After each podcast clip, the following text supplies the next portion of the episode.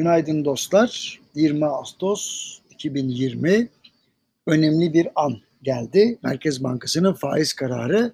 Tabii daha öncesinde Sayın Cumhurbaşkanı'nın Cuma'ya müjdem var açıklaması var. Ona yarın değineceğim. Büyük ihtimalle Karadeniz'de doğal gaz bulduk. Ee, söylentiler o yönde. Ee, ancak biliyorsunuz e, bunu tamamen teyitli olarak e, duymadan size yorum yapmaktan imtina ediyorum ki yanlış yönlendirmeyeyim diye. Fakat bunun etkisi e, bir Merkez Bankası kararı e, veya da ekonomi kurmaylarının kararlarından daha e, etkili oldu diyebilirim. Hep de böyle oluyor. Şimdi bugün Merkez Bankası saat 14'te ne karar alacak ya da ne, ne karar açıklayacak istiyorsanız bir masaya yatıralım.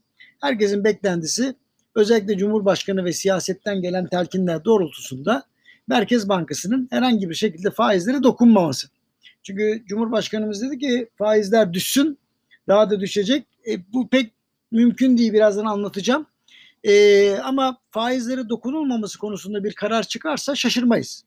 Beklenen gerçekmiş, gerçekleşmiş olduğu için de döviz piyasasında çok büyük bir değişiklik olmaz.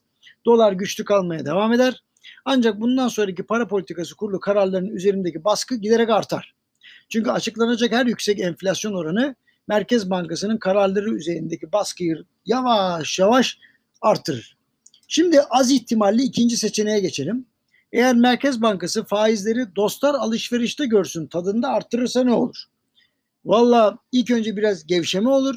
Ancak göstermelik faiz yükseltmeleri maalesef derde çare olmuyor. Bu sebeple döviz kurlarının tekrar güçlü bir şekilde en baştaki seviyesine döneceğini tahmin ediyorum. Merkez Bankası fonlama maliyetiyle politika faizinin arasındaki makası daraltacak çok yüksek bir faiz artışı yaparsa belki etkili olabilir.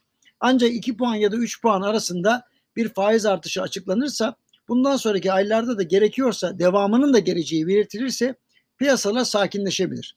Elbette böyle bir faiz artışıyla finans kurumları da kısa dönemde zorlanır. Neden? Çünkü bir zamanlar ucuz verdikleri ve uzun vadeli verdikleri kredileri bu sefer yüksek faizle yüzdürmek zorunda kalırlar. Ancak kaçınılmaz olanla yüzleşmeyip kaçmaya devam edilirse sonuç daha beter olur. O yüzden er ya da geç merak etmeyin ya politika faizleri yükseltilecek, yükseltilecek ya da resmi olarak faizler yükselecek. Başka çare yok. Şimdi bunun haricinde hiç akla gelmeyen bir seçenek de var. O da faizlerin düşürülmesi. Açıkçası böyle bir karar intihar etmek anlamına gelir.